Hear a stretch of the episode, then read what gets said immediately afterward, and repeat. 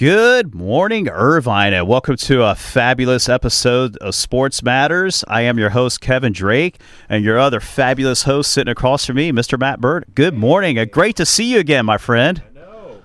Good to see you too. And once again, I'm jet lagged. I, I tell you, I have not felt normal since I've been back. It's so easy to not be jet lagged when you go on a trip, but when you come back, Oh my goodness, man. You're I've just been messed up the last few days, but it was worth it. You know, first of all, I have been keeping up with UCI men's basketball, and I know they're rocking with a 5 and 1 record in conference play, so kudos to you. They're on the road at UCSB Thursday and they get that revenge game against Long Beach, a game that they dropped here at the Bren Center while I was gone. Well, yeah, I mean, the entire leading scorer for Long Beach in that game. I, I was talking about this with Tom the leading scorer in that game for Long Beach had 15 free throws. How many free throws? Wow. How many free throws did the leading scorer for UCI have in that game?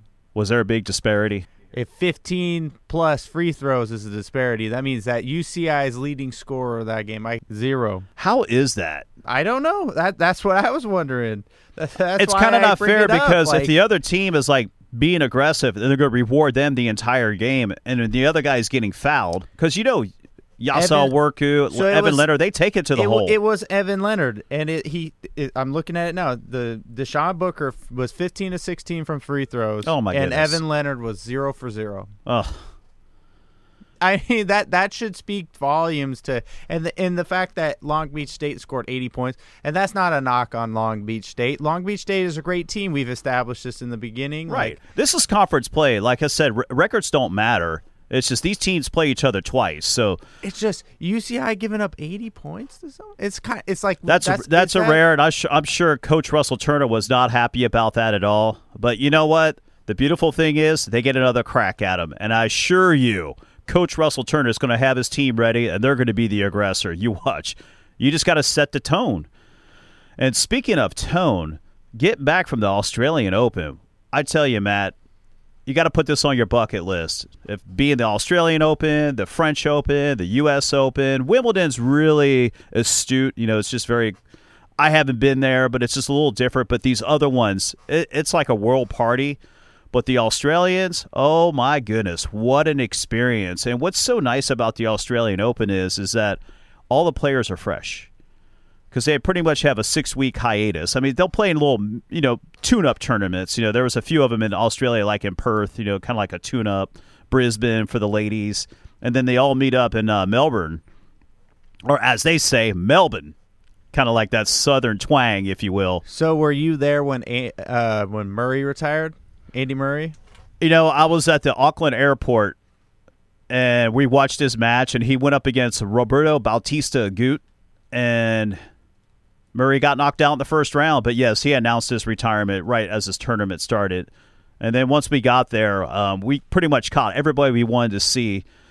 Didn't get the chance. The only person we didn't get a chance to see play live was Djokovic, but we did see him on the practice courts. That's like up close and personal, so you could see he, he was just on. He he just so polished, and you knew it was his tournament to lose, and and the way he sliced through Nadal was just insane because I tell you, Nadal had a phenomenal tournament. This is the first time he was healthy at the Australian Open. You know, last year he ended up taking an injury timeout after the Australian Open because he, he got injured during the tournament and had to concede. This year he looked phenomenal. I mean, he was ripping through people like no other. We actually caught a really entertaining match. Like I wrote down just a handful of matches that I just want to highlight, but it was Rafael Nadal versus in the second round versus uh, Marty Ebden, the local boy in Australia. And let me tell you, things that you don't see on TV or hear on TV is the Australian fans getting crazy. I mean, have you been to a, like a live tennis match before? No.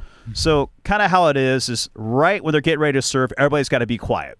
Yeah. So after the the point is played, you know, people start cheering and whatnot, and then it's like this competition throughout the stadium. So we're at Rod Laver Stadium, which is the uh, the main stadium. That's where you see all the big names. That's where they'll play. But in the early rounds, you could catch the big names all over the field. I mean, there's like 25 other courts that they're playing on. The doubles, you got women's doubles, men's doubles, mixed doubles.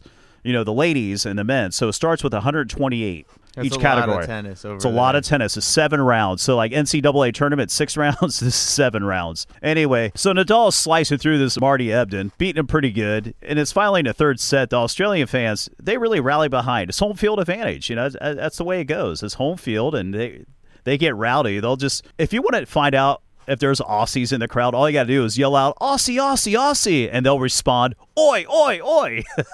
it's hilarious. But they start saying the funniest things. They're not cussing. They're not being vulgar, but they're just being, hey, give him a chance. Like they're just yelling so many things at Nadal. But one gentleman in particular was pretty hammered. He's like five rows up. He's continued to heckle Nadal, but you know, they, it's kind of like a competition. Who can get the last word in till you have to be quiet? Because eventually the judge is like, okay, thank you, time to be quiet. And then just like you can hear a pin drop, once the point is played, then everybody's just erupting and ch- cheering and chattering and all this fun stuff. And then it's like someone over here says something, someone over here. So you're just constantly laughing while you're enjoying this match. But uh, finally, Nadal actually turned around and said to him, because was sitting fairly close, how many tequilas have you had? it turned around and he finished him off. It was pretty epic, you know. It's, it's it's it's things like that, like when you're there and you're experiencing it. But you know, I do have to give a very warm thank you to my dear friend Tracy Gardner and Adam Ajim for being terrific hosts. You know, they live in a really nice area in St. Kilda, St. Kilda Beach, just south of downtown Melbourne. They actually got a nice view of Melbourne. So thank you to them. They're just such sweethearts showing us around, kind of give us a lay of the land, if you will. Oh, that sounds awesome. What's your uh, thing that will stick out to you the most? Uh, between learning the heart and soul of Melbourne, you know, with my friends.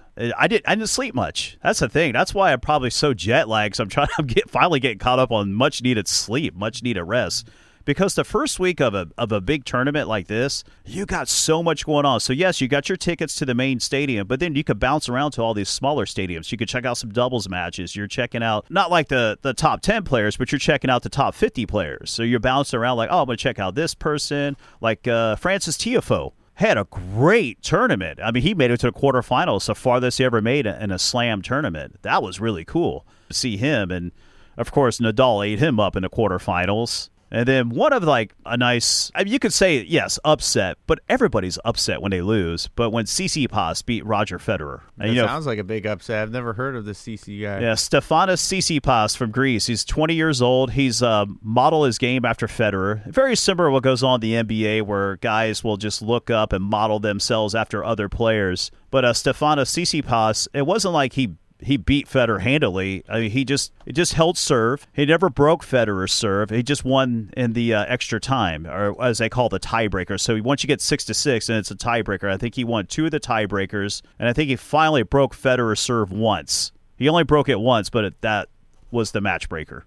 That was the match point. But it's not like Federer's done. Federer's a wizard no, out there. Federer's never done, and it sounds like you had a blast, man. Who ended up winning the tournament? Novak Djokovic, he just Djokovic, sliced yeah. through Nadal like uh, like butter. And then uh, Osaka won the Naomi women's. Osaka.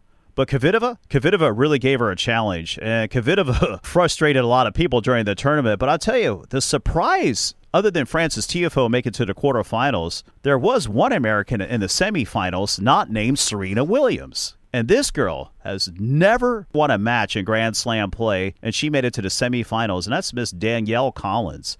So I got to give a shout out to her. She had a great tournament, and she was just really hitting the ball hard, not giving up, showing a lot of emotion. She had a lot of fire, and that's pretty good payday for her too. That's amazing. you, you make it to the semis, but she ran into Kvitova, and Kvitova is a known champ. She's won a couple majors before, a couple slams before, so uh, that's a t- that's a tough cookie to get past. That is. You know, and Kvitova nearly uh, was nearly lost in the second set to Osaka, but Kvitova, you know, stayed alive and nearly took it in the third set. So she really pushed Osaka. So really got to see who Naomi Osaka is and how she faced adversity. And check this out, she's won Whoa. two Grand Slams in a row now. Well, let's just say that the adversity that she's faced in the past with Serena Williams, how Mm-hmm. she acted after, kind of led to her being a little bit more mature this time around, would you say? I would say definitely she's more mature, but she really got tested by Kvitova because Kvitova really pushed her hard because she had match points several times in the second set. She could have finished her off in two sets and went to the you know the women's they do best of three, men's they do best of five in the Grand Slams. So she kind of lost her composure a little bit, kind of oh ah, you know just getting frustrated and and it's just so crazy because they don't have any coaches to talk to. It's all on them. You know, all you're hearing is the crowd. So if the crowd's not with you, they get in your head.